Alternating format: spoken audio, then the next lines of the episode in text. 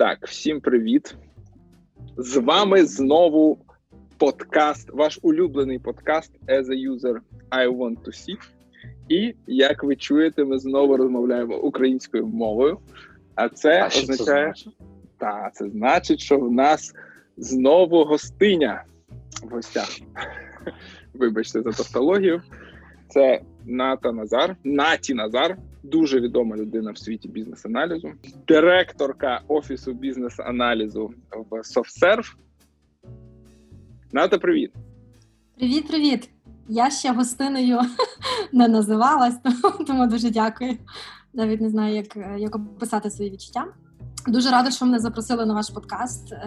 Я я навіть я навіть не знаю, як воно все буде відбуватися, тому що в мене невеликий досвід запису подкастів, на відміну від вас, але подивимося. Ну, але він в тебе є. Ми про це ще поговоримо. Він в мене є, та невеличкий. Скажи, будь ласка, окрім того, що ти е, директорка, чим ти ще займаєшся? Директриня.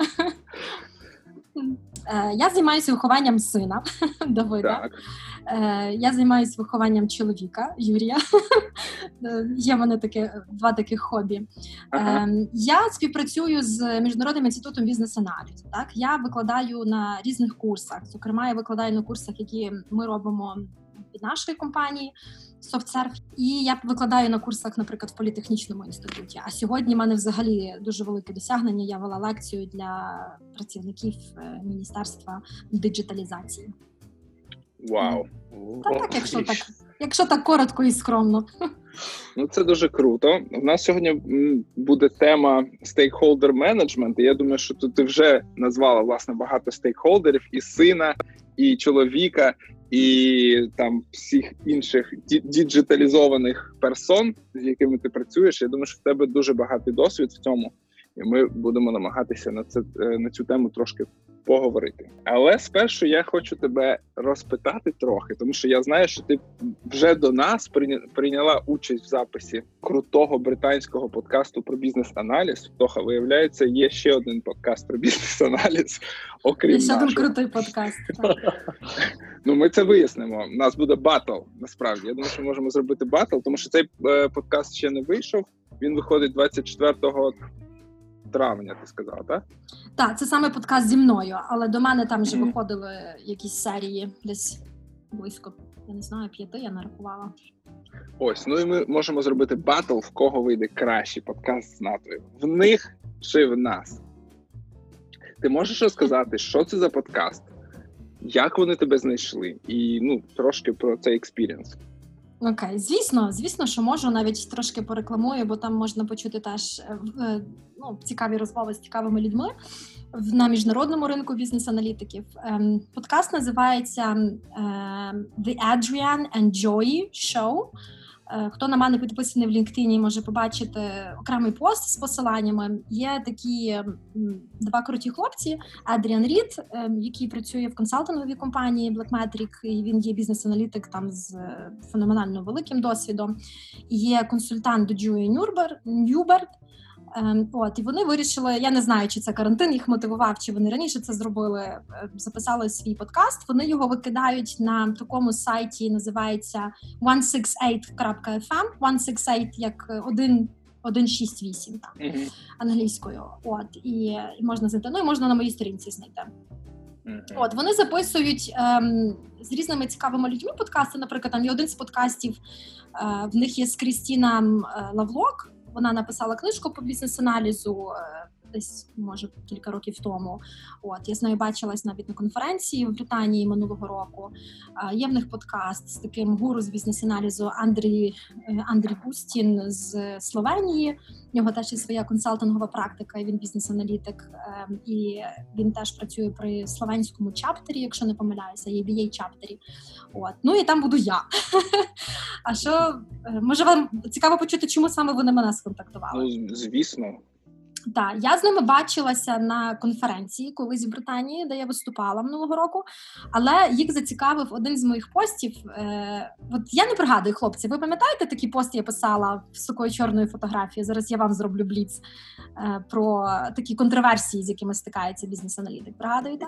Я ніколи не пропускаю постів з чорними фотографіями, тому звісно, я пам'ятаю.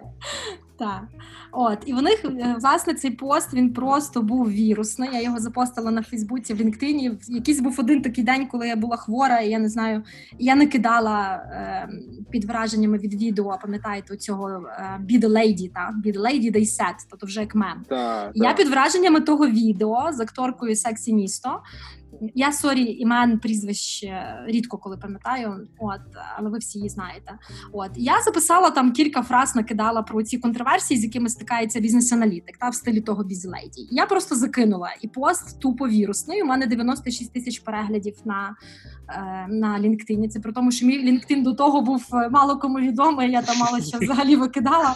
От але після того в мене почалося Тобто Та взагалі- розкрутився е, після цього посту. До цього він не був відомий. Так, так. І власне хлопці до мене написали. Я не знаю, може через місяць після того посту, типу Наталя, ми тебе хочемо запросити на подкаст, тому що твій пост всіх порвав. Там вірусний, дуже він вірусний має контент, і він дуже крутий. і Він про ці контроверсії в бізнес-аналізі. Ми би хотіли про це зняти з тобою подкаст. І я така.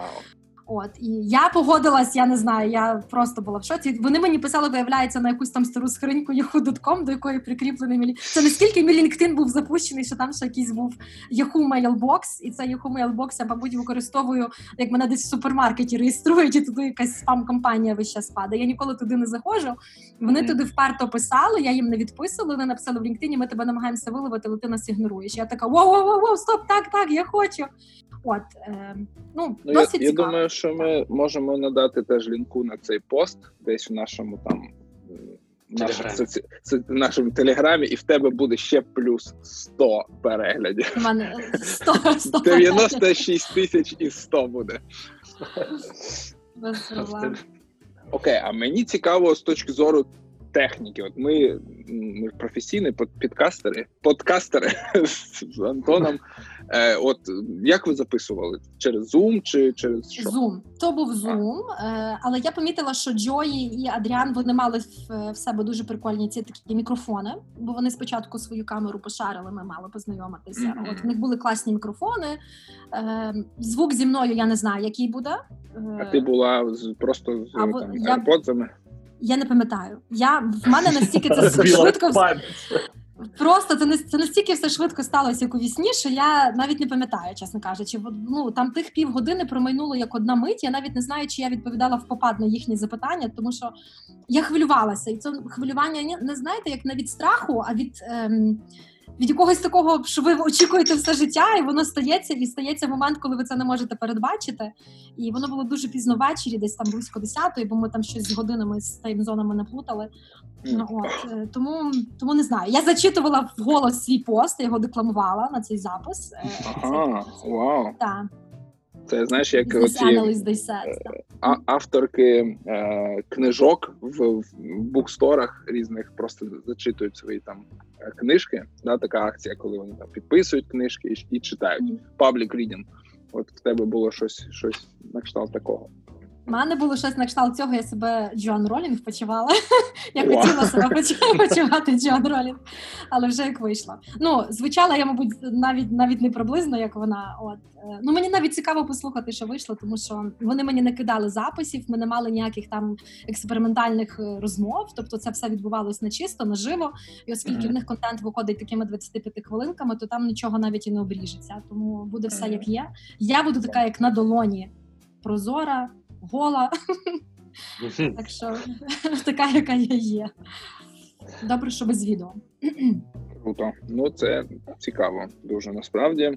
Пошаримо навіть теж лінку на цей подкаст, тому що я думаю, що. Хоча може, о, знаєш, що ми зробимо? Ми випустимо наш подкаст в той самий день, що і їх подкаст. Ти зробиш буде мені таку, ти зробиш мені таку підлість. Я тоді все одно буду різні шарити. Окей, о, і ми побачимо, кого ти пошариш першим. провірити мене. Окей, ну добре. Ми передаємо привіт е, цим хлопакам, і хай їм щастить. Ми ти знаєш, от е, ти сказала, я не знаю, що їх на цей на, надихнуло на подкаст. І мені здається, я знаю, що їх надихнуло на подкаст. Це As a user, I want to see подкаст. Сто процентів. Саме так. Вони, відчули, що вони можуть програти такий шмат ринку. Mm-hmm. Окей, добре. Е, давайте е, спробуємо ще раз. Друга спроба блицу в нашому подкасті. Е, на цей раз ми зробили два lessons learned. По-перше, ми написали на на українській мові питання. По-друге, ми зробили питання більш адекватними ніж в попередньому подкасті. Ті, хто ще не подивився чи не послухав е, ната натіс Persona Stories, де були ми в гостях, там теж був пліц, який був адресований нам, і тепер це як е, повернення. Ответочка. Ответочка, точно. У нас буде тільки 10 питань, тому це не так страшно. Е, Будемо по черзі, так? Тоха, почнемо так, з мене. Так. З мене Починай. Так? Окей, перше питання. Е, Твій улюблений колір настрою. Я щось не знаю, світле таке яскраве. Це не колір, це світлий яскравий відтінок будь-якого кольору. Ну, є два варіанти: синій чорного.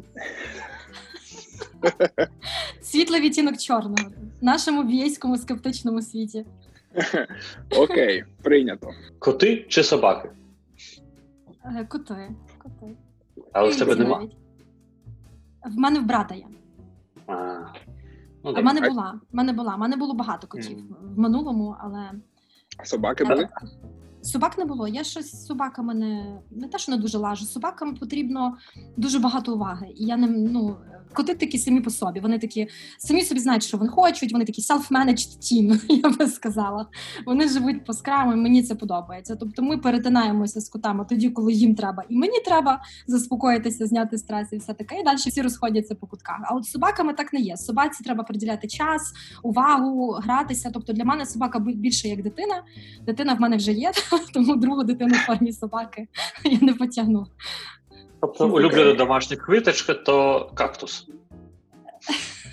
Бажано жодної. Вони мене, мене кактуси гинуть. Окей, моя черга. Е, Книга, яка на тебе найбільше вплинула як на особистість? Е, Дилема інноватора. Клейтон Крістенсен це ну, вона на мене дуже сильно вплинула. Я спочатку ту книжку не могла ніяк почати читати, я до неї дуже довго запрягалась, але коли прочитала, мене мене дуже багато що переоцінилося в плані роботи. Я би сказала. Це не є книжка про життя, це про підхід до роботи, про підхід до інновацій, і mm-hmm. вона мені це багато така... що відкрила очі. Це типу бізнес-література, так? Бізнес-література, так. так. Okay. Я художню дуже давно читала. Якщо художню згадувати, на мене найбільше вплинуло, напевно, граф Монте-Крісто. От так банально. От цю дуже... книжку я читав, на відміну від попередньої. Вона для мене була просто неймовірно крута, і в плані історії, і в плані краси, е, як можна ну. Я би казала помсти, а як можна відстояти там себе свою думку і позицію, попри. Попри, попри різні негативні ситуації, про силу волі, про про впевненість. Ну вона дуже класна книжка. Як би не бізнес-аналіз, ким би ти була? Маркетологом. Мені коли задавали це питання, якщо не бізнес-аналітик, то що би я обрала? Я насправді працювала трошки маркетологом в далекому минулому. Е, Мені подобається маркетинг, тому що він дуже близький насправді до бізнес-аналізу по своїй суті. Та ви робите дослідження, на дослідженнях базуєте якесь позиціонування, як таргетувати якусь там не знаю, певний сегмент, певну аудиторію потенційних там ті клієнтів чи споживачів. Воно на перетині з з віздевом. Віздев не може жити без маркетингу. Та воно на перетині з різними дослідженнями. Ну тому це робота така цікава цікава. Це робота з клієнтами, це робота активна, це робота, де треба і головою думати. Тобто маркетинг як ем, стратегічний напрям, та не не лише там, скажімо, там SMM і постики десь там в Фейсбуці. Та я не я трохи не про те кажу, але ну мені дуже імпонує та робота, і кажу чесно, якщо колись виросту, потім бути чіф маркетинг офісером. Ух ти, нічого собі. Така непогана мрія, правда? Непогана, але в мене є питаннячко ще крутіше. Яку суперздібність ти хотіла би мати? Суперздібність, яку би я хотіла мати. Тільки не кажи Е. маркетинг. Ні, е, мати можливість е, мати більше продуктивних годин в добу. Можна не 24, там не знаю, а Ну тобто, це типу, як цей доктор Стрендж, керувати часом. керувати час. Мгм. Окей, прикольно. Мгм. І, до речі, яка відома людина тебе надихає? Відома людина, яка мене надихає. м Мене надихає, якщо говорити про бізнес-аналіз, Кеслін Хас. Е, я про це теж колись казала, вона, вона дуже класна. Мене надихають люди, які роблять якісь надзвичайні продукти. Та? Ну, я зараз скажу такий просто мовитон Ілон Маск, Мгм. але насправді. ем, Знаєте, навіть ну е, чи це Білл Гейтс, чи це Стів Джобс, люди, які реально змінили цей світ, вони змінили е, концепцію, вони змінили там модель поведінки, модель нашої роботи. Вони вплинули на наше щоденне життя. Погодьтеся. Ну і насправді таких зараз пом- помпезні прізвища назвала. Та таких людей є набагато більше, але люди, які там розвивають LinkedIn, чи розвивають якісь соціальні мережі, чи, чи запускають якісь там нові продукти, нові аплікації. Вони мене всі безмежно надихають, тому що це люди, які. Ем, які міняють якісь парадигми, які ставлять перед собою великий виклик, вони йдуть вперед, вони його досягають, і вони досягають успіху, і вони не завжди там слідують якимось канонам, стандартам, там книгам, та десь вони ламають ці всі межі процесу, набивають коліна, потім видають книжки про те, як робити процеси. Але е, оцей, оця така рушійна сила, яку вони мають, це їхній потенціал, це їхнє прагнення щось покращити, досягти якихось нових вершин, яка їх штовхає під поїзд майже кожного дня. Вона мене страшенно надихає. Тобто, ти, коли бачиш таких людей, ти розумієш, що м, на світі світі стільки всього можна робити цікавого, і час приходить повз нас. Та можна сидіти, не знаю, втикати кіно, дивитися. Ну в кожного свій вибір, та а можна можна йти робити щось прекрасне. І я завжди читаю різні. Я підписана на, на, на сотні людей і в LinkedIn, і в Фейсбуці, з яких я фоловлю. Є і кінозірки, є і просто. е, Якісь науковці, я я завжди читаю, і, і ну дуже часто буває, що я побачу якусь думку, і вона мені просто не дає жити. І я я думаю, Кирило, ти знаєш, я завжди потім в чат кидаю таку отсібятину. Пишемо про одне, тут від Наталі якась цитата залітає, типу, к чому це? А я вже щось побачила, і мене вже щось там торкнуло, і я не можу заспокоїтися. А от ну ми то з Тохою зрозуміло, ми знаємо всіх цих людей, але для тих наших слухачів Кеслін Хас чи Хеслін Кас це хто? Хтось двох. Вона вона консультант, бізнес-аналітик. Вона дуже багато публікується. Вона пише статті, веде тренінги. Вона мені дуже імпонує. І ще є дуже така класна пані Лорі Сільверман. Вона мене зачепила своєю книгою Storytelling for Dummies. О, це я знаю. От, так, так, я тобі, мабуть, рекомендувала. От, тобто, вони вони дуже легко подають контент, вони такі дуже common sense леді, дають практичні поради із із бізнес-аналізу, із проджект менеджменту, і з консалтингу, і вони ведуть чисельні там і тренінги, і і, і вони менторять. Я, до речі, хотіла навіть котрісь із них написати ментором і стати. От, ну вони класні. Ух ти, ну це цікаво, до речі, ідея, яку ти висловила, написати комусь і попросити, щоб вони стали твоїми менторами. Так? Чи не знаю, скільки це коштує? Ні, навпаки, навпаки, не думаю.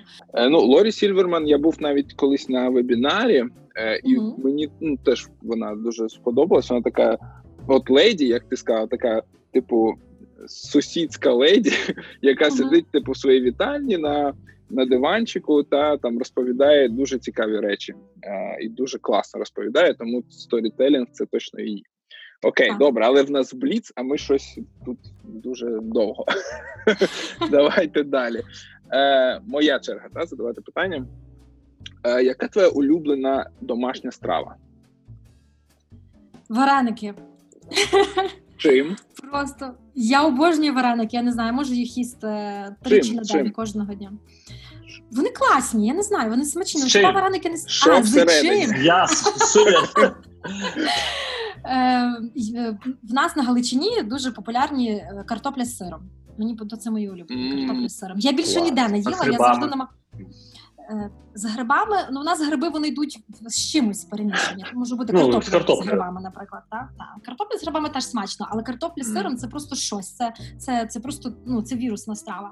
Я колись, е, ну не знаю, коли подорожувала, і десь там, знаєте, ви там їдете відрядження, не знаю, там в Київ, наприклад, та, заходите десь там в будь-яке, будь-яке кафе. Було хочете- таке. Хочете вареників і кажете вареники з сиром. І ви не задумуєтеся, що ви говорите по-своєму по-галицьки, що вареники з сиром це картопля з сиром, а вам приносять солодкі вареники з солодким сиром. І ти такий фак.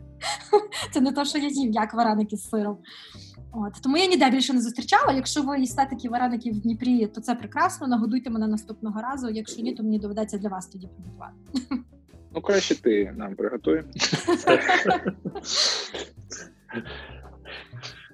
Що з того, що ти знаєш сьогодні, ти хотіла б знати в 20 років? Все. Е, абс- абсолютно все. Я розумію, що тим речам, яких нас вчили в університеті, це були речі ну класні, але вони були про, про дуже про минуле. Та? Тобто ми там зверталися до, до колишнього, там школа, потім університет. І ти, коли виходиш в білий світ, бо якраз 20 років, я закінчила в 21 рік е, вищий навчальний заклад, а може в 20. Я забула. В 20 або в 21, напевно, в 21. Ем, і ти такий, ти розумієш, що світ кудись розвивається, а ти не встиг за тим світом подивитися. Та? Тобто світ розвивається технологічно. І на якій би ти спеціальності не навчався в університеті, ти все одно не, не, не мав фізично навіть можливості кудись там заглядати широко далі. Ти на хай-левелі щось там бачиш, розумієш, але ти не знаєш, куди там рухаються технології, куди рухаються якісь там ще речі, як відбуваються фінанси, що таке економіка, якщо ви на на економіці навчалися. Я гуманітарій, та я закінчила факультет іноземних мов в університеті Франка. І м, ти абсолютно не підготовлений. Ти приходиш на першу роботу, просто така табула раса, роби з тобою, що хочеш, і ти навіть не можеш зорієнтуватися в ситуації. Та? Тобто, як такій людині кудись рости? В кожного є амбіції, та ти приходиш на роботу, робиш якийсь манкі джоб спочатку, і що далі? Типу, як далі? І ти постійно вчишся, вчишся, вчишся, вчишся, і так хоп, тобі 34, ти обертаєшся. Вау, я вже таки багато чого знаю. І якби ти мав ті знання в 20, наскільки би швидше відбувся цей ріст, цей поступ, і чого би ми могли досягати. Тому мені здається. Система навчання, яка в нас зараз є, ну типу її треба поставити збоку, але все-таки старатися готувати дітей до якоїсь іншої реальності, щоб вони мали хоча б доступ до тої інформації в потрібний момент, е, в потрібний час. От ми намагаємося для студентів власне політеху, яких ми навчаємо, трошки їм показувати ту реальність, в якій ми живемо, а не якийсь там світ, не знаю, схоластики, е, в якась якась минула старовина. Е, Тому десь така моя відповідь. Ясно. Ну то трошки читинг, звісно, все. Ну, окей, приймається. Е, Добре, так. Е, Моя черга. Так, так. Питання таке дуже серйозно. Чому ти репостиш не всі наші випуски? Я вам розкажу. Це не відмазка, якщо що. Я спочатку мушу подивитися, а тоді дати невеличку анотацію від себе і запостити. От я так хочу робити. Тобто ти не дивишся о, або не прослуховуєш всі наші випуски. Чому? Чому? Ви, ви дуже продуктивні. Ви продуктивніші за мене, і я не встигаю. Але якщо ви мені сьогодні залишите трошки часу, то я перегляну всі останні записи. Чи потрібно бути. Замовкні. Чи потрібно? Sorry, я просто А замовкнеш.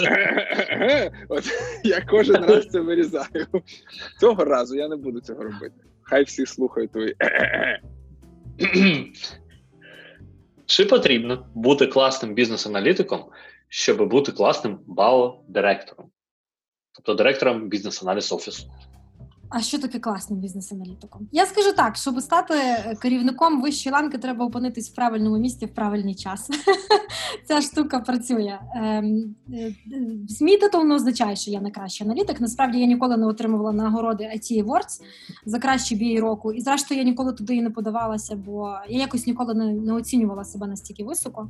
Насправді ні. Тут тут, набагато тут, тут багато різних якихось є скілів, та і не, не, не одним бізнес-аналізом. Ну, потрібно бути фахівцем, та потрібно мати певну експертизу. Ви не можете управляти напрямком, розвивати його, якщо ви не розумієте, як люди працюють на проєкті. Це взагалі impossible. Але чи це є єдине, що може дозволити вам стати цим директором? Ну не лише є дуже багато чинників. Стейкхолдер менеджмент один із них. Окей, дякую, Ната. Це було останнє запитання. Ти з честю пройшла Бліц. Е, Насправді цього разу вийшло трошки краще, тому що питання власне були адекватніші. Олі не так повезло. Вибач, Оля, я я їх не заставляла, я не знала за цей прикол. Окей. Е, Ну що, да, ми сьогодні хотіли поговорити про стейкхолдер менеджмент. Нам іноді дорікають, що ми не не дуже багато розмовляємо про саме бізнес-аналіз, але ну іноді хочеться просто поговорити. Да? Тому е, ну, сьогодні ми обрали темою нашого подкасту стейкхолдер менеджмент. Давайте, по-перше, зазначимо для всіх тих, хто називає стейкхолдерами тільки людей з боку клієнта, що таке стейкхолдер. Ну, це взагалі-то всі, взагалі всі, хто задіян у проєкті. Так, хто задіян у проєкті. Тобто, це всі, хто задіян у проєкті, чи на кого проєкт якимось чином е, впливає. Так, впливає так. Тому що от мене дуже бісить, коли я чую, коли стейкхолдером називають ну, типу, клієнт. Клієнт це стейкхолдер. Лише клієнтом. Навіть ендюзерів не називають так. І навіть я я чую це навіть від е, нібито досвідчених бізнес-аналітиків. Це дуже неправильно, ребята. Ребята. Так бомбануло, навіть я чув. Я вам скажу, я вам скажу, звідки ноги ростуть насправді. Є О, ціла кажи. є купа літератури про е, ну насправді про стейкхолдер менеджмент можна дуже багато читати, не лише в бабоці, е, в багатьох книжках. І є ціла теорія про стейкхолдерів. Е, в мене навіть десь якась pdf але я вам не назву авторів, е, хіба її знайду, тому що я мені з прізвищами реально дуже складно. Прізвище і дати це це те, що моєї голови не тримається, і в мене моя пам'ять не справляється з цим фантажем. І ем, в чому була мова? Тобто, колись є кілька теорій. Є там теорія, здається, Фрімана, Фрід, Фрідмана, Фрімана і ще одна теорія. І колись вважалося, колись давно-давно, не знаю, там ще за часів, не знаю, післявоєнних, що стейкхолдери – це дорівнює шерхолдери. Тобто не враховувалась думка нічия при створенні ну будь-яких рішень, навіть якщо ми говоримо про якусь там. Е... Я мушу влучитись на 5 хвилин. Малий кличе, зачекайте, будь ласка. Стейкхолдер покликав е, НАТО. Так. End-user. Просто юзер. Ну, насправді, от коли казати про ну, стейкхолдери, що це просто всі це теж не дуже правильно, тому що, наприклад, та там якась е, прибиральниця в компанії, яка е, замовила тобі solution, можливо, вона не є ніяким чином стейкхолдером, а можливо і є, тому що це є, якщо це якщо це. Якщо це на неї впливає, тому що якщо там наш solution робить щось з, з прибиральною, з прибиральницею, там, Чи, чи, наприклад, е, якісь там роботи пиліс, е, пилососи. Або розклад. Я вже я вже є, якщо що. Пилосісі. О, привіт. Азіровка. Азіровка в ефірі. Ми тут ми тут про роботів розмовляємо. Та я вас, я ж вас весь час чула, я в навушниках. А, ось. Просто замітилася. Е, давайте тоді продовжу. Значить, ем, значить, є оця теорія, і е, одна з тих теорій каже, що типу стейкхолдери це були шерхолдери, тобто нічия думка більше не враховувалася. І лише враховувалась думка типу власників якогось там бізнесу та, для прийняття рішень. Тобто, то що там робить оцей весь е, став людей, весь цей штат нікого не цікавило. Uh-huh. А потім відбулась певна еволюція, і е, вирішили, що типу, якщо ми міняємо якісь процеси в якихось наших там корпораціях великих, та е, ну почала там айтішка вже е, рости і так далі. І виявилося, що стейкхолдери вони не, тільки власники мають диктувати правила гри, та а навпаки, якщо ми виробляємо якусь продукцію, в ній мають бути зацікавлені ті, хто купує, а ті, хто робить, та тому що ми маємо жити на приватних людей, які працюють на підприємстві, і вони теж мають певні потреби для того, щоб вони виконали навіть якесь замовлення для клієнта. Вони е, їхня думка є важлива. Вони живуть з якимось, мабуть, болем, та і мабуть, не все вони можуть там робити. Нам треба їхню думку враховувати. І ці теорії вони мінялися. Відповідно, мені здається, десь залишилося там в нас в що це шерхолдер, це майже дорівнює стейкхолдер і слова подібні. Я, скажімо, там не знаю, 10 років тому, коли там вперше познайомилася з бізнес-аналізом, ну мабуть, може, може більше ніж 10 років тому. Е, для мене теж як філологу, типу, слово стейкхолдер, воно досить таке було. Е, важким для перекладу, скажімо так, і усвідомлення, хто це саме має бути. Але стейкхолдери абсолютно всі ви праві. І всі, хто впливають на процес, прямо або неправо, е, прямо або криво, прямо не прямо або криво. Вони їхні інтереси потрібно враховувати. Там хтось може вас проконсультувати, та знаємо всі ці матриці впливу. Е, хтось може консультувати, хтось може дати валідну думку, як щось робити. Ми, коли робимо проекти, ми не можемо знати все на світі. Це неможливо для такого звичайного обивателя, як ми з вами. От скажімо так, але але їхня думка буде важлива, і вона може зробити якийсь поворот у вашій справі. Так. Ну і тобто стейкхолдер нічого е, з м'ясом не має е, не пов'язати. Тобто це з не м'ясом теж не пов'язано. Так. Ну, може, є випадки. Ну так, якщо там м'ясна фабрика якась, та і ми солюшн робимо для м'ясної фабрики, то можливо, вони дуже пов'язані. Окей, е, розібралися з цим. Е, трошки education контенту в нас навіть в подкасті з'явилося. Нарешті. Нарешті всі питали: ось він був, і все. все так, це, на цьому все. Це, це занадто було. Е, У мене таке питання, Гайз, до вас. Чи ви вважаєте стейкхолдер менеджмент як ну таку дисципліну та е, головною здібністю бізнес-аналітика. Тому що я вважаю, мені але мені цікава ваша думка. А що ти вважаєш? Що ти Я вважаю, що стейкхолдер менеджмент це це най, найголовніше, що має бути бізнес-аналітика. Ну е, я згоден. Від більшості бізнес-аналітиків потрібен цей навик, але, але не завжди. Іноді аналітик це хтось майже лабораторія, і його ніхто не бачить, він нікого не бачить, але це дуже рідко. Окей, ясно. Цікавий е, цей образ такий бізнес-аналітик, як лабораторія. Ната, що ти думаєш? Я вже забула питання, якщо чесно. Е, Чи ти вважаєш менеджмент головною здібністю бізнес-аналітика? Ем, це одна з головних е, здібностей, тому що ем, ну, бізнес-аналітики вони повинні як згладжувати всі кути і будувати мости. Та? І вони будують мости, будують довіру. Ем, вони повинні те, що вони роблять, в це треба всім повірити, та інакше сенс це все робити. Тобто, бізнес-аналітика така функція дипломата, якогось не знаю. Я його бачу як дипломата. Ти його як лаборанта бачиш, я бачу як дипломата. В кожного своя. То в тебе своя теорія, в мене своя теорія. Ні, в мене. Взагалі-то я з тобою згоден. Але іноді аналітик це буває як лабораторія якась. Він взагалі ні з ким майже не співпрацює, ага. сам тобі це. Ну ну є такі, є такі. Чому ти вирішив, що лабораторія ні з ким не співпрацює? Там дуже багато людей, з якими вона співпрацює. Люди Є приносять... одна лабораторія, яка ні з ким не працює, лабораторія коронавірусу, напевно. І в одного з цих холдера думку не спитали. Ну тобто, ти Люди не зрозуміли, але що людина типу працює сама в собі, ні з ким не співпрацює. Це більше так, як так. системний типу аналітик. Так. Є, як, як Системний чи дата аналітик, чи щось таке, так. що майже не працює з командою. Угу. Ну, можливо, є таке, але для мене все-таки бізнес-аналітик. Е, колись Іра робила класний крючковий виступ. Е, головне в бізнес-аналітику це комунікація. Та комунікація це з людьми. Ми всі працюємо в people business, люди мають інтереси, іноді ті інтереси вони відразу висловлюють, іноді свої інтереси вони не відразу висловлюють. І вам треба всі вловити тонкощі, тому що е, at the end of the day нам потрібно зробити якесь рішення, і це рішення воно має мати успішний успіх. І відповідно ем, зробити що-небудь, що потім стейкхолдери не сприймуть і воно нікуди далі не піде, нікому не цікаво. Та? Тобто в наших інтересах, в принципі, робити stakeholder management, перед тим робити stakeholder аналіз, а потім ще й робити stakeholder engagement, та щоб uh-huh. всі завжди були в курсі, що відбувається.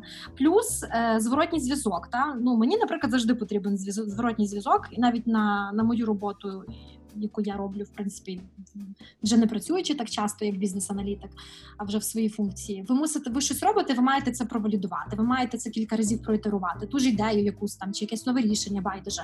І ви мусите з ними спілкуватися, і ви мусите якось цих стейкхолдерів забавляти, особливо коли у вас є інтерес отримати якийсь. Е, е, вхідну інформацію від них, так ви не можете просто прийти і сказати, скажи мені, бо так треба, бо інакше твій проект звалиться. Вам ніхто нічого ніколи не розкаже. Правда, завжди треба видумувати якісь якісь підходи. В кожного є свій, хтось любить короткий мітинг, хтось любить воркшоп, хтось любить ще щось інше. І володіти тими техніками треба вміти. Я би навіть сказала, що дуже добре бізнес-аналітику взагалі володіти таким фахом, як фасилітація, мати mm-hmm. такий навик, е, щоб правильно. Правильно це все робити. У мене виникає таке питання. От ми власне з цього почали наш перший в історії подкаст. Чи має бізнес-аналітик е, бути екстравертом? От як такий тип людини, екстраверт? Чи це ну чи аналітик має завжди бути екстравертом? Чи є в інтровертів шанс бути бізнес-аналітиком? От хлопці, а я екстраверт чи інтроверт, на вашу думку? Ну, на мою думку, я просто знаю, що ти себе вважаєш інтровертом, але я з цим не погоджуюсь, і я вважаю, що ти ну дуже екстраверт, на мою думку. Я на карантині зрозуміла, що я все-таки інтроверт. Мені без людей якось нормально. Ну, може, в мене їх навіть на карантині багато навколо. Але ем, в мене люди забирають енергію. Та? Тобто, я коли от навіть запишу з вами подкаст, я потім впаду обезсилена і буду лежати годину часу. Та? В мене забирає енергію спілкування насправді. А ми будемо такі, ага, енергія. Я... Наскільки в нас тепер енергії.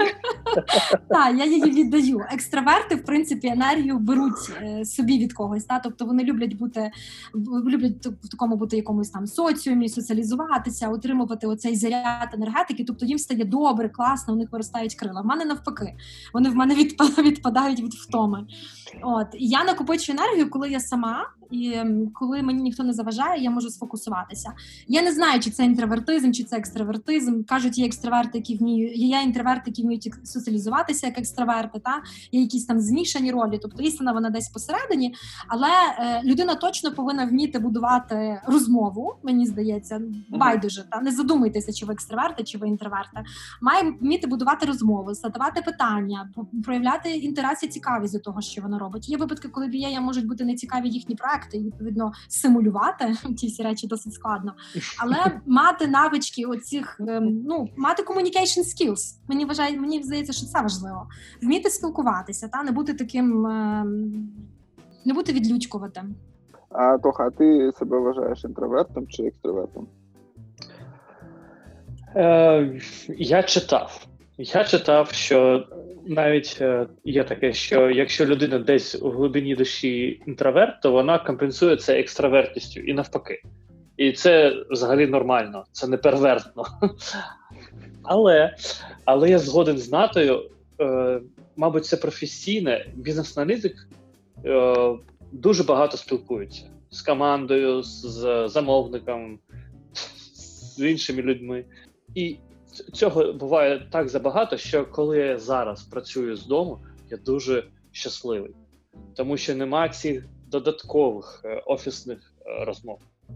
Мені вистачає розмови з командою, з замовником, і от подкасту цього теж вистачає. Я пам'ятаю, що якщо коли я приходив додому і був після one-to-one, які, е, які декілька годин забирали мене в день, я не, не мав не мав ніяких сил розмовляти вдома. Mm-hmm. Взагалі, я хотів, щоб мене залишили десь під кущом, кущем, і я там лежав, мабуть, до наступного дня. Ага. То От от в мене десь, десь десь таке буває теж. так. Хочете, щоб Ось просто лишили і в спокою не рухали. Так, так. Я, я такий... Зараз до тебе крило під кущем полежимо. А я такий накопичую енергію і зараз побіжу. Ти упир, енергетичний упир. Три паркани проб'ю від своєї енергі... енергійності.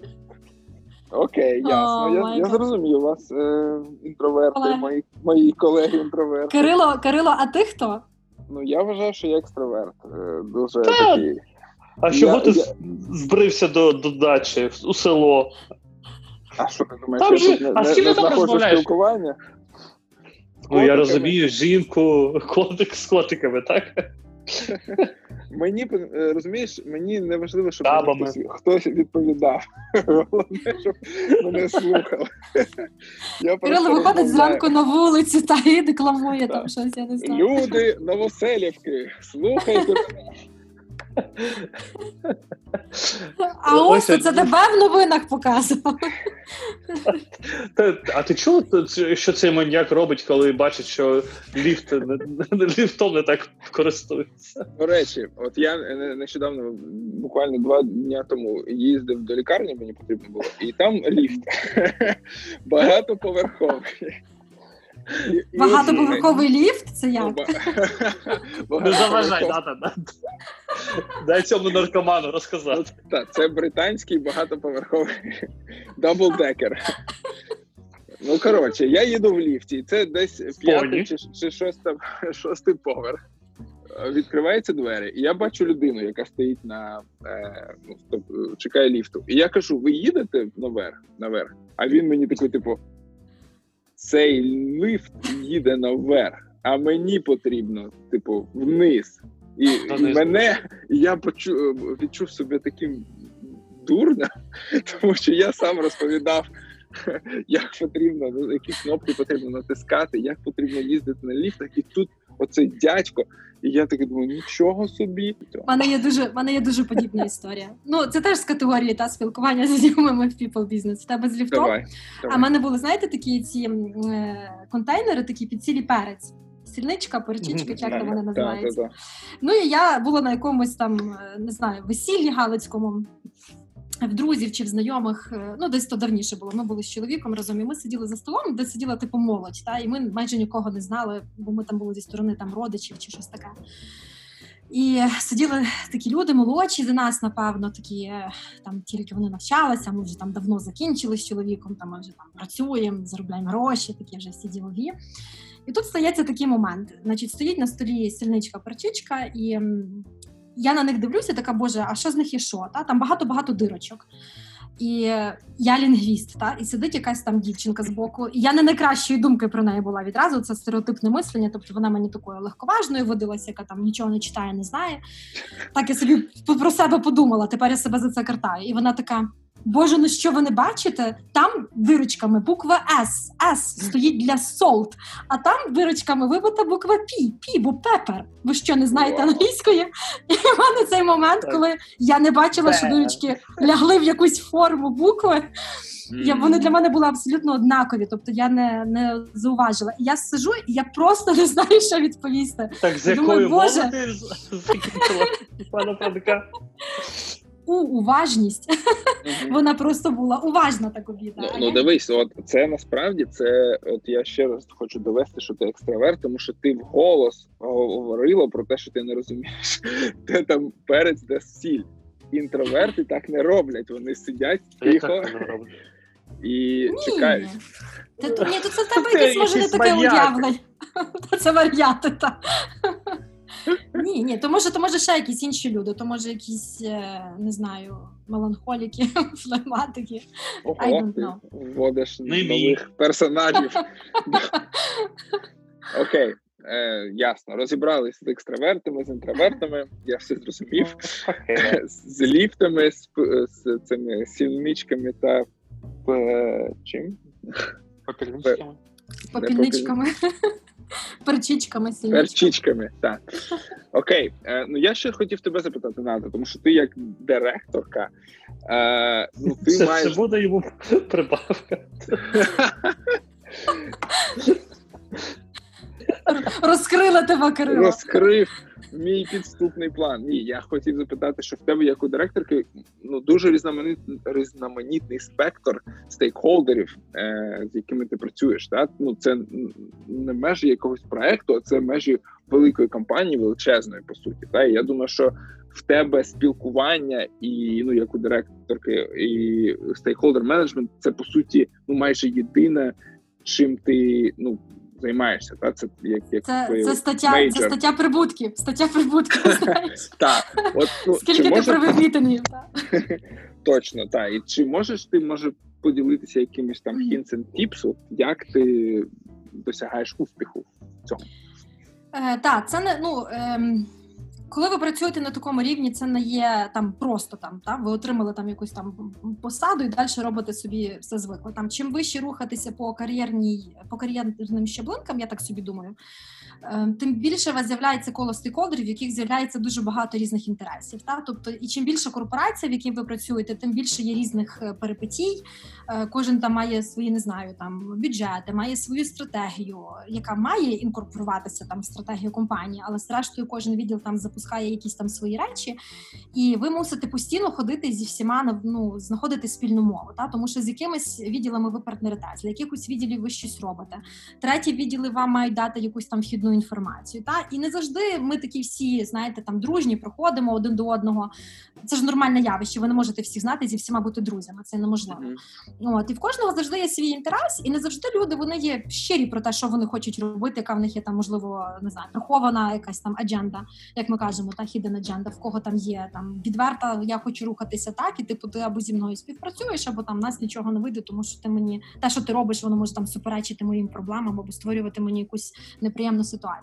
От і ви мусите знаходити з кожним спільну мову. І воно не завжди знаходиться з, з першого разу, з другого разу, іноді навіть з двадцятого разу не знаходиться. Але як казав Іван Франко, лупайтесь у скалу. Е, треба треба розуміти мотивацію там треба розуміти, треба знати своїх стейкхолдерів. Тобто, в першу чергу, треба зробити цей аналіз. І мова не йде про те, що ви там намалюєте великі матриці в екселях, всіх туди занесете, всі їхні там контакти, і навіть якось їх поранжуєте, в кого який вплив і так далі. Та з структури, в принципі, плюс-мінус зрозуміло, де хто які рішення приймає. Та інша справа зрозуміти, хто куди рухається, для чого вони це роблять, і в чому вони можуть відчувати загрозу. І от оце проробляти наперед не завжди вдається. Та іноді ми робимо там якусь свою роботу, і ми там йдемо, треба з кимось е, зайлайнитися, порадитися. Ти приходиш до людини лайнитися чи до відділу, а виявляється, що це абсолютно йде всупереч там їхнім не знаю правилам, нормам і так далі. І люди там не хочуть дослухати до кінця, що це ідея, а вже може піти якась там, наприклад, ескалація. Це я вам зараз так абстрактно говорю, та не не про не, не про себе, а так загалом. І відповідно відповідно, оця робота з різними людьми різного рівня, з різними інтересами, вона є складна, часом болісна, от але вон, але так само вона може бути надзвичайно успішна. Та тобто іноді, коли ти є на на тій самій хвилі і в сценарії з якимись там іншими людьми, з якими ти співпрацюєш, речі просто феноменально швидко запускаються. Ти бачиш якийсь результат, ти бачиш цей успіх, і всі виграють. Іноді з людьми можна працювати складніше, та тобто вони не до кінця розуміють цілі, де їхня виграшна там ситуація і так далі. І ви мусите там ходити, лайнитись, йти на компроміси, ще щось знаходити і так далі. Іноді бувають конфліктні ситуації. У мене в житті були в мене були в житті конфліктні ситуації, ем, і це, мабуть, найгірше, що може що може статися. Пробуйте в конфлікт конфліктів е, уникати. Все таки. Я навіть таку книжку прикольно читала від ем, від Harvard Business Review. Якщо я здається, дала комусь її почитати, немає коло себе. Вона так і називається. Та? Тобто, якщо є конфліктна ситуація, спочатку треба вона є гаряча, її треба загасити. Та? Якщо є конфлікт холодний, його навпаки треба розпалити. І тоді виходити на якусь комунікацію, на якийсь е, на якийсь спільний е, знаменник. На це йде час, на це йде енергія. В мене такі речі, робота з стейкхолдерами забирають дуже багато енергії, особливо коли вам треба вдумливо сісти і подумати чи те, що я роблю, не суперечить комусь там. Так, тобто, ви хочете просто зробити щось і отримати задоволення. А до задоволення доведеться там попрацювати трохи довше і трошки не так, як ви собі планували. От Поридати, і, мабуть. Так, і навіть ви можете мати класну вже позицію, ви можете мати повагу від багатьох, все одно в якийсь момент може там все застопоритися, тому що ну от хтось не бачить в тому цінності, скажімо так. Тому м- з таких практичних якихось порад вивчайте своїх стейкхолдерів, ви маєте розуміти. Е, що є для них успіх і що для них є не успіх, та чи є між вами якась конкуренція, чи є між вами ну гіпотетично хтось комусь може загрожувати. Для мене ідеальна формула співпрацювати для того, щоб всі отримали якогось якусь частинку того успіху. Та тобто мені видається, що я досить компромісна людина. Ну, мене теж можна вивести, звичайно, з себе. Ем, треба постаратися, але можна. Але е, має бути спільна мета, і має бути якась висока, класна, благородна ціль в самому кінці, де кожен отримає свою долю успіху. І мені здається, це це та сила, яка має всіх не знаю, якось там зводити. Але з іншого боку, та якщо ви там вперто вірите в щось одне, і вам люди дають зворотній зв'язок, що це щось не дуже добре, і воно матиме такі то наслідки, це теж класно. Не сприймайте це як конфлікт, а сприймайте це як хороший е, інпут для того, щоб покращити ту вашу ідею, чи її трошки буде змінити, щоб вона краще вписувалася в реальність. Уяви, ти приходиш на якийсь там на якусь зустріч, та і розумієш, що там будуть якісь е, люди, яких ти не знаєш. Ну, перший перший раз ти з ними зустрінешся. Чи ти робиш якийсь бекграунд чек по цих людях? І яким чином? Е, обов'язково я намагаюся на на ну звичайно бувають такі наради, де є запрошених 100-500 е, людей. От у мене була сесія з менеджерами з продажу, і звичайно, що ви не можете там абсолютно всіх перевірити. Ну можете, але не можете не мати часу. Але ви розумієте, що ви, наприклад, дати з метою провести якусь е, таку навчальну скажімо так, не лекцію, якусь там навчальну нараду, де ви трошки розкажете щось там про себе, про свій відділ, бо їм цікаво це почути. Для того вам не потрібно робити достеменний стейкхолдер аналіз, та тому що ви приблизно розумієте, як працює менеджер з продажу, якщо ви це розумієте, що їм потрібно знати, і дати ті витяги інформації, яка їм є важлива. Однозначно, в мене буде е, презентація чи ті повідомлення, які я даю, вони будуть знаєте, так підлаштовані, щоб максимально відповідати тій аудиторії, яка буде слухати. Не буде змінені, але буде вижимка, та яка потрібна саме їм і нічого зайвого. Бо якщо ми говорити mm-hmm. щось зайве, ми їх заплутаємо. От ем, це є один вид таких нарад. Якщо ви дати щось там, не знаю, е, демонструвати, продавати, ви повинні розуміти, чи те, що ви зробили, ваш результат роботи, ваш ауткам і аутпут, вони відповідають тим очікуванням, на які очікує аудиторія, для якої ви доповідаєте. Тобто, коли мова йде за клієнта, і в клієнта є конкретний запит на конкретну річ, то ви мусите підготувати так, щоб дати відповідь на то питання. І е, я, наприклад, завжди завжди роблю в своїй практиці таку штуку. Я колись прочитала книжку Ніколи не їжте наодинці. Mm-hmm. І ем, там там просто простий колер аналіз, дуже класні практичні поради. Ем, Кейт Фераці називається. Е, автор. Обов'язково почитайте, хто ж не читав, воно дуже швидко читається. І він дає практичні поради, як він працює зі стейкхолдерами, як він кожного аналізує в LinkedIn, як він заходить на Фейсбук. Він навіть намагається зрозуміти життя людини, з якою він буде спілкуватися, для того, щоб навіть побудувати, знаєте, цей випадковий small talk десь там в ліфті із серії. Та для мене колись, коли я була молодша, small talk и це була страшна проблема. От зустрічаєте ви чужу людину і про що в тої людини питатися. Та ви нічого не знаєте про її життя. І м, я завжди намагаюся якось пожартувати. Та тобто, якщо ми десь знаходимося в якійсь ситуації в ліфті, щось щось тут пожартувати. Якщо я чую, що в людини там якісь італійське прізвище, я обіграю цей момент, якийсь та, наприклад, там е, е, італійське, щось італійську культуру і так далі. і так далі. Але я намагаюся тих стейкхолдерів подивитися. LinkedIn однозначно, якщо вони є в Фейсбуці, це ще краще. Тому що по певних фотографіях ви побачите, чи людина сімейна, людина не сімейна, чи є якісь якісь тваринки. Та? І, наприклад, е, от Кейт він звертає увагу, що е, іноді люди бояться заходити на чужі профайли, бо вони побачать, що ви в них там були, і ви дивилися. Та? І насправді людям це імпонує. Люди люблять, коли там хтось заходить і дивиться на їхні профайли. Така наша психологія. Людям це подобається. Люди, які не хочуть, щоб їх бачили, вони свої профайли зроблять закритими. І ви туди ніколи не зайдете, нічого не дізнаєтесь, але ви тоді вже зробите висновки, якого типу ця людина, та яка ховається всі мабуть, дуже забембана різними переглядами, або можливо була якась негативна ситуація. Е, Ну насправді я от з тих людей, які вважають, що якщо я зайду на профіль людини, і вона побачить, що я зайшов, вона типу щось буде спонтеле е, спон... маньяк. Ну, типу, вона, та, вона, вона, буде... зр... вона зрозуміє, що ти маньяк, маньяк, і це, це правда. Ну так, так. Тому я насправді там є є такі налаштування, що люди не бачать, коли ти заходиш на їх профіль, але і ти тоді не бачиш, коли на твій заходить. І я з цим окей, тому я це собі зробив, і я теж ну, готуюсь завжди.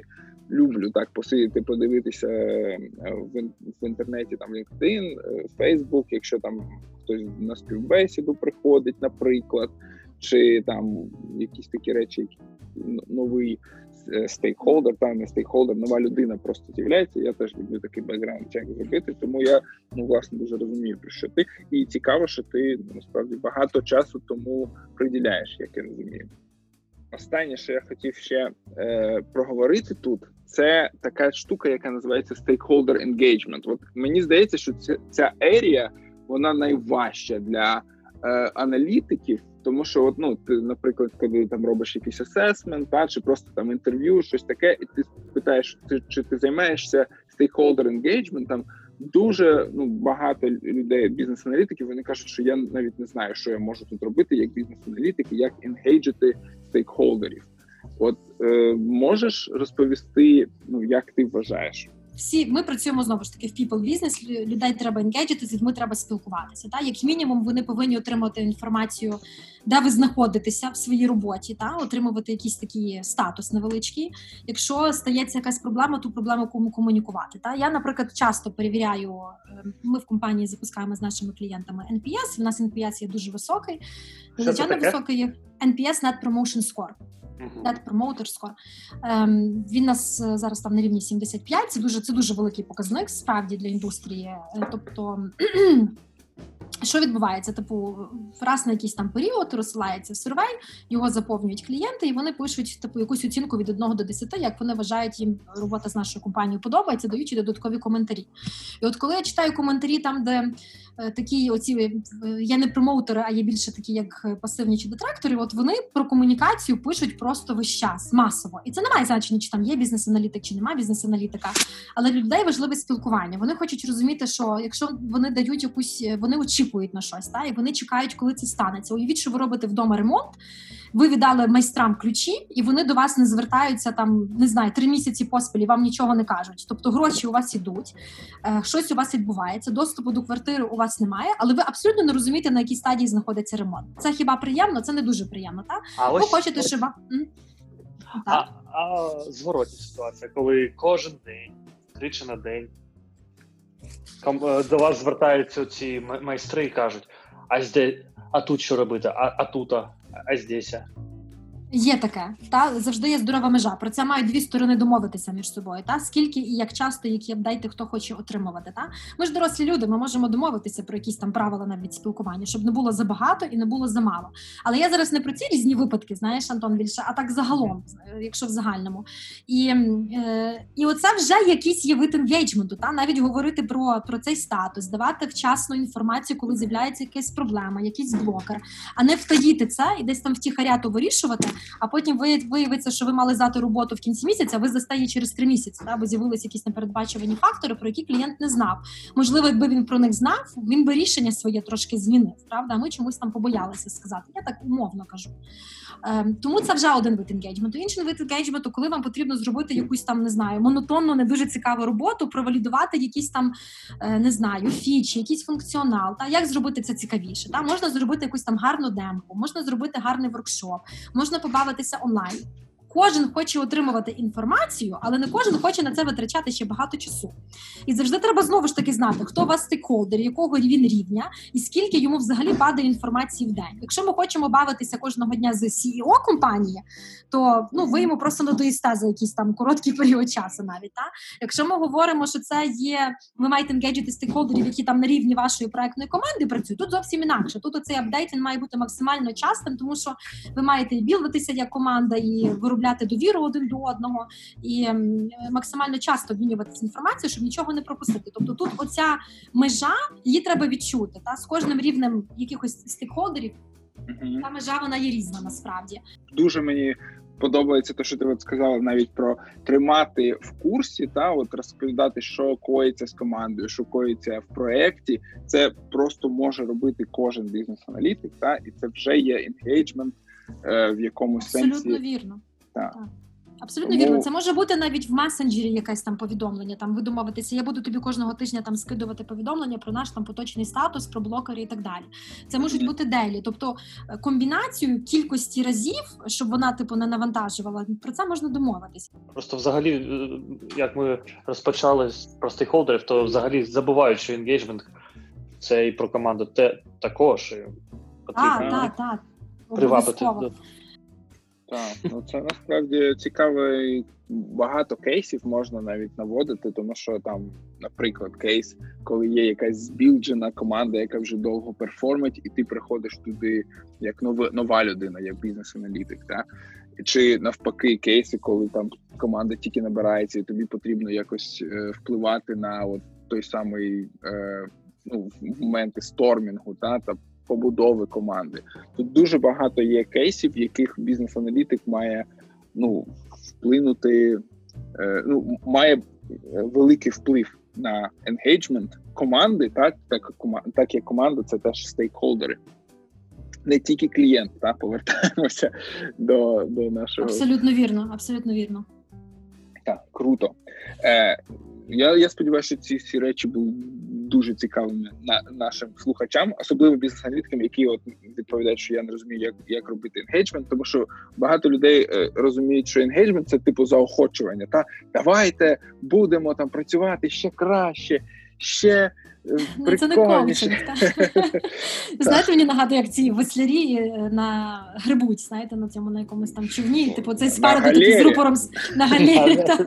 Ну, нехай буде галера. І спереду такий завжди сидить чувак з рупором, який там давай, раз, два взяли, раз, два взяли. Тобто це не про то. Тобто енгейджмент це ну, це, це, це велика складова спілкування. І engagement можна ділити на багато різних там типів, як це можна робити. Але я кажу, типу, банальне, банальний status report, е, він він, він вже багато відіграє роль. Але потрібно та потрібно знайти знайти певні якісь там тонкощі, тому що всі люди різні, до всіх треба знайти підходи, і тут треба трошки покумекати. Так, це не не така штука, яка маємо якийсь підхід, який підійде до любого клієнта, любого любої команди, любого проекту та такого іншого. Це це дуже такий тонкий е, процес, та, який потрібно налагодити. Е, Я вам пропоную один кейс розібрати.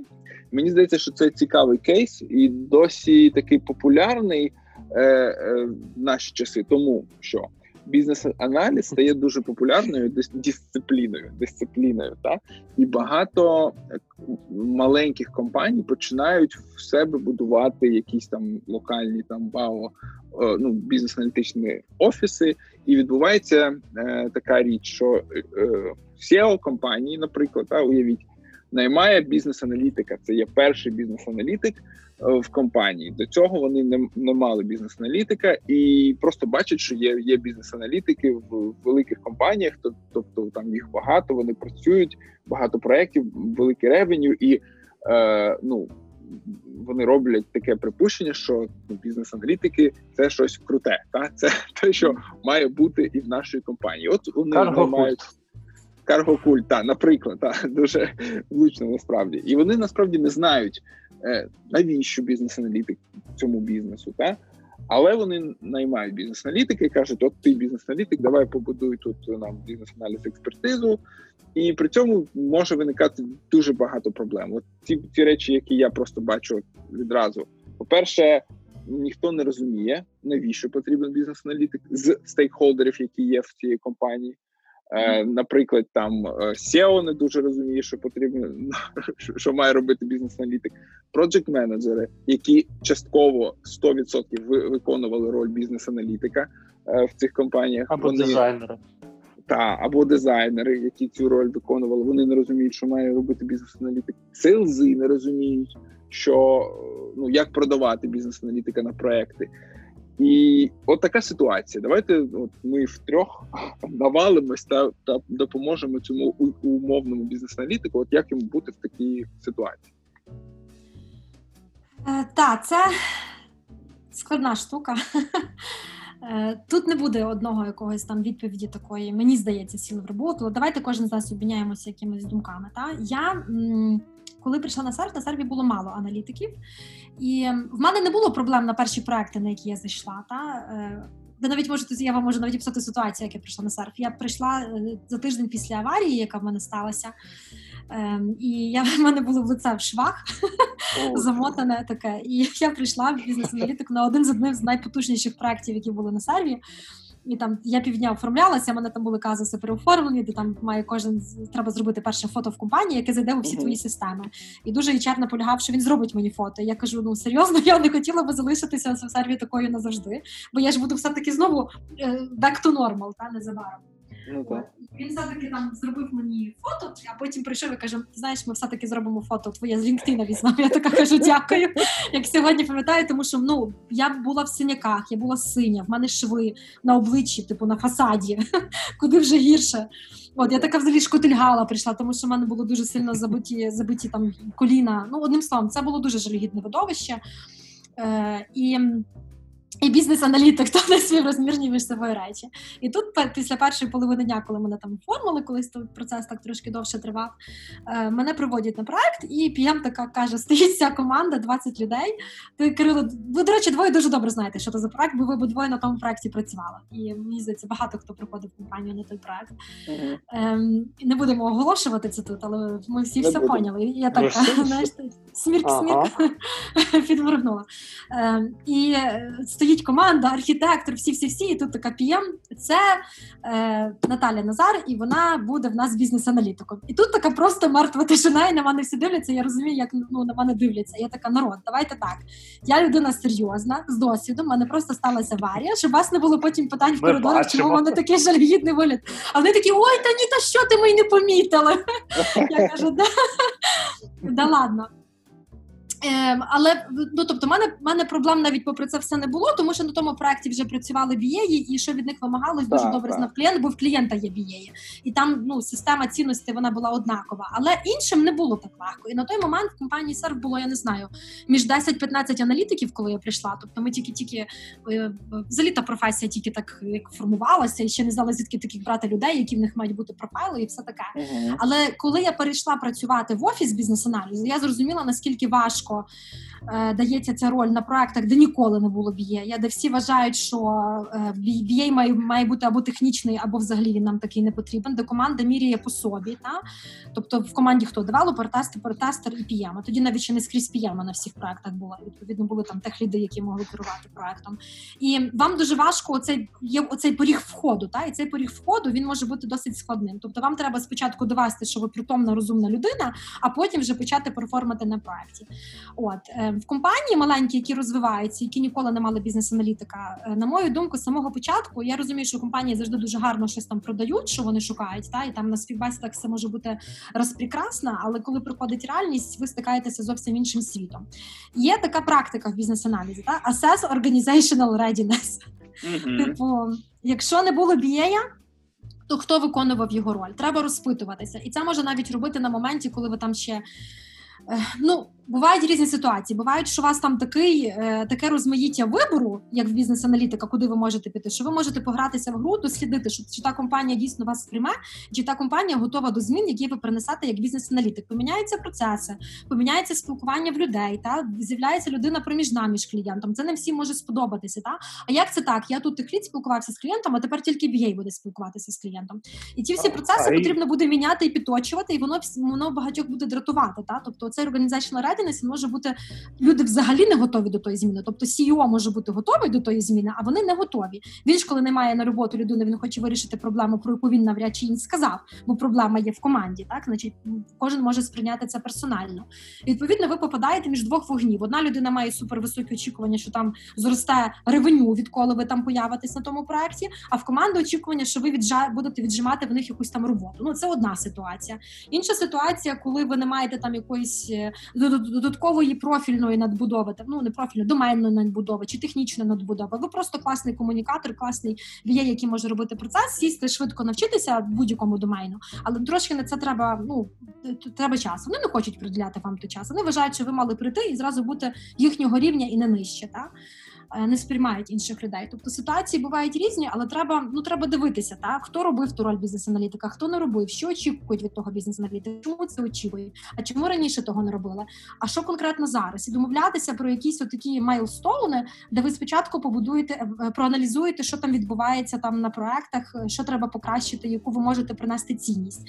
Далі запропонуєте там якусь awareness програму, щоб пояснити людям, хто такі бізнес-аналітики. Далі почнете працювати.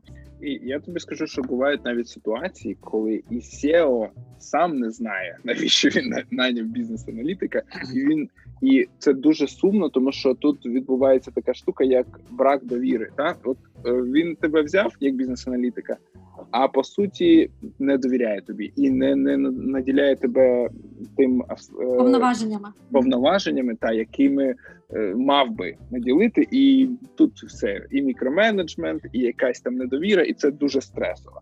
І от... Ну, це сумно, це сумно, це реально не прикольно. Я би, чесно кажучи, враховуючи вже свій теперішній досвід, я би в таку компанію не пішла працювати.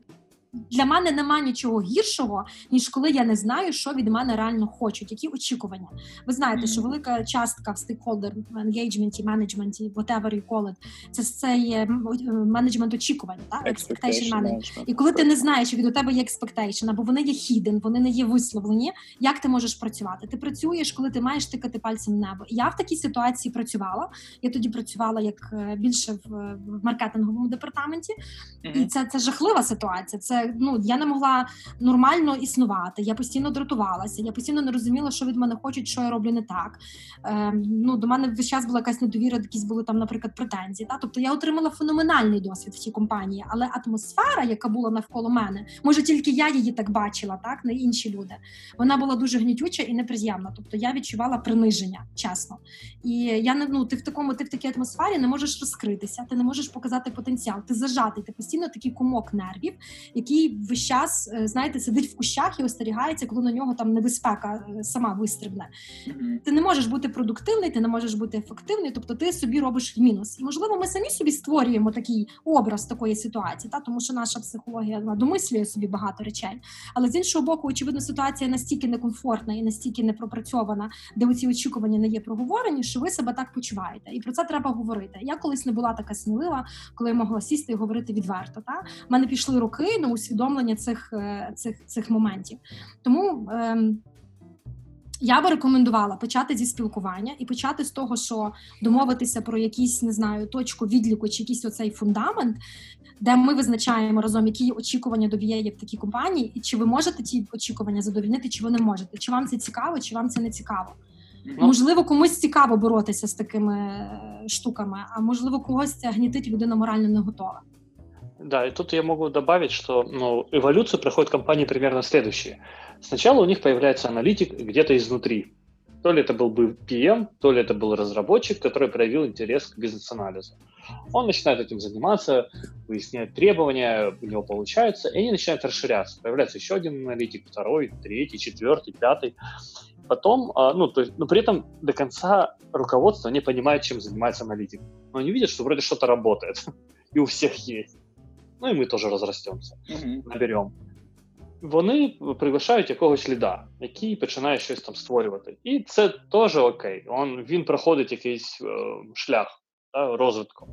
А потім вже формується бізнес-аналіз офісу в компанії, і вже починає рости як щось професійне.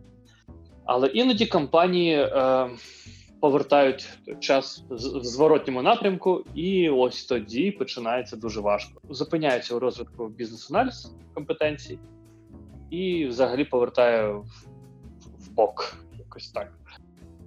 Ну це життя, розумієш? Ну е, якщо е, дивися, в кризовій ситуації завжди намагаються зробити в першу чергу, що оптимізувати витрати, та оптимізувати витратні mm-hmm. статті, і на кожного дивляться як на витрату. Та і питання, чи та твоя чи та витрата там конкретної людини вона приносить нам якийсь ROI, чи не приносить? І Є випадки, коли є видима. Е, видима цінність там від бізнес-аналітика чи whatever, а є така, що невидима. Що продукує бізнес-аналітик? Коли документацію продукує, та Треба на собі зав'язувати клієнта. Та треба, щоб клієнт з вами будував relationship. Фішка бізнес-аналітика зав'язувати relation, зав'язувати цю залежність так. комунікації. Якщо є складна ситуація в компанії, коли ви розумієте, розумієте, що аналітику е, буде важко, або вам буде важко в цій компанії, е, ідіть звідти. Єдине, єдине, єдине, що я можу вам по ну, як совет? Порадити. Порадити. Порадити, порадити, дякую. А, Порадити це працювати, плінно е, працювати та шукати іншу роботу. Залишатись професіоналом, так так, так, залишатись професіоналом, працювати. Ну, я я би ще сказала, я би ще сказала, що якщо люди приходять в компанію, де ніколи не було аналітиків, та і навіть на самому початку ви там не змогли зрозуміти, чи організація до цього готова чи не готова, і не домовилися mm-hmm. про очікування. В будь-якому випадку про цю е, спеціальність треба піарити, не то, що піарити, і про неї треба будувати awareness. Е, і відповідно не знаю, створювати якісь там лекції, тренінги, гуртки, поширювати якусь інформацію. Типу, що таке бізнес-аналітик, статті кидати, книжки кидати, типу давати людям почитати, формувати навколо себе коло і спільноту людей, які би хотіли про це дізнатися більше, і будувати, будувати потихеньку цей міст, розуміння, що саме робиться, що саме робиться спеціалізація, чим саме живуть ці люди, що вони знають, як від них отримати максимальне велю, та як клієнт може це все оцінити. Тобто awareness будувати потрібно. Дуже часто ми приходимо, і ми думаємо, окей, компанія молода, розвивається. Я тут е, виросту, може навіть стану якимось там чіф офісером чогось там. Та ну завжди є така, а в кожного може бути там притомна людина, така амбіція. І ви приходите, а в результаті ніхто до того всього не готовий. Та і ви такі, чому не готові? Та тому, що не банально не знають, що ви повинні робити. Та і чи те, що ви робите, воно good enough, чи воно не good enough. А як поміряти, чи те, що ви робите, це достатньо і це класно, і не і не може бути краще гірше. Та ви повинні тому будувати такий фльор навколо себе, щоб люди розуміли, чим ви все таки займаєтеся. Завжди, коли е, в компанії в ком, або в команді нема аналітика, але вони вже працюють з, з якимось клієнтом, вони ніколи, майже ніколи, не мають ніяких е, бізнес-вимог задокументованих. Ні бізнес Vision Scope, ні Canvas, нічого.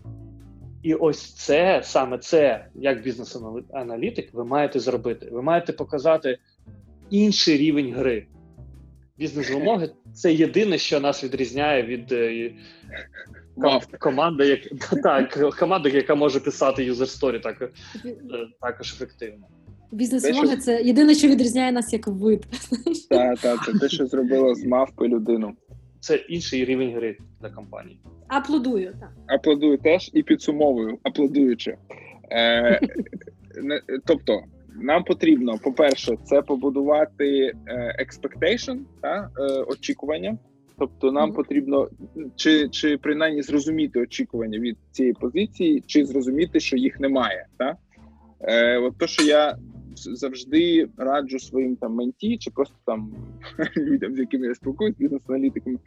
От ти заходиш в проект, візьми якийсь ван-ту-ван з PM і чітко сформулюйте, які є очікування від е, ролі бізнес-аналітика на цьому проекті. Тому що ми дуже часто припускаємось помилки, коли приходимо на якийсь проект чи в компанію, та і очікуємо, що всі розуміють, що є, що хто такий бізнес-аналітик, що він має робити, за що він відповідає, і за що він не відповідає. В 90% е, випадків це не так. Друга штука це те, що Ната сказала, е, створювати awareness та розуміння, що таке бізнес-аналітик, презентації, лекції, якісь там е, гуртки по інтересам та таке інше. Зробити все, щоб е, всі зрозуміли, що таке бізнес-аналіз, і і хто їм повинен займатися. І е, я додав... перше, перше я теж казала. Так, так, і перше ти казала, і друге ти казала. Е, І я б ще додав, що ці штуки, цей awareness, він має має бути таргетований. Тому е, потрібно розповідати, наприклад, сейлзам та як вам продати бізнес-аналітика. А дизайнерам там як вам е, працювати з бізнес-аналітиком поруч, та от що що бізнес-аналітик, який value він створює, і яку там частину роботи, яку вам може не дуже е, подобається робити, він може взяти на себе. Ну і і тому подібне. Так?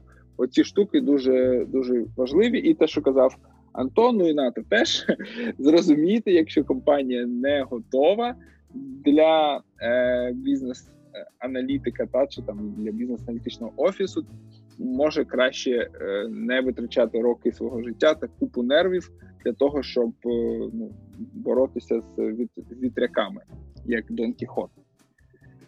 Ось отакий підсумок. Все все правильно підсумував? Все дуже круто. Ти молодець. Ти класний BA.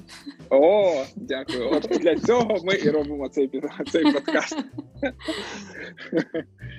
Запрошуємо гостей і гостей. Так. Ну супер, було дуже дуже круто. Я просто бачу, що нам по часу вже час завершувати. Але я думаю, що в нас ще залишилось дуже багато е, тем для розмов. Тому Ната, якщо в тебе буде бажання прийти до нас ще раз, ми будемо дуже раді. Е, скажи, як, як тобі було з нами? Мені було дуже прикольно, круто. Дуже дякую. Я Мозен хепі. Була дуже легка розмова. Ми і реготали і і поговорили досить цікавими думками. Обмінялися. Так знаєш, як так добре, так на пиві, десь там ввечері. Так, так. Після ну, робочого часу. Тому мені сподобалось. Дуже дякую. Точно ми тебе ще покличемо тоді, якщо тобі в нас так сподобалось. І Я хоч хоч кожен день. Супер. Чесно. Кличте ще. Да, Є, до речі, така класна філософія give and take. Я книжку прочитаю і можемо тоді потім поговорити. Супер. Тоді моя книжка, коли прочитаєш книжку. Так, так. Вона швидко читається, тільки я не бачу, де її діла, може в офісі лишила. А Кирило про- прочитає хоча б одну книжку. А я синю. Я, я дочитаю синю. А я третю. О, жесть. Добре. Дуже дуже було класно, хлопці. Дуже дякую. Так що буду рада ще ще прийти до вас на розмови, і е, ну, мені дико подобається. Окей, добре, дякую тобі дуже, що ти до нас завітала. Всім дякую, хто нас слухав. Е, не забувайте нам писати в наш телеграм-канал. Кнопочка Discuss е, є там десь знизу. Всім дякую, що послухали нас. І вам дякую.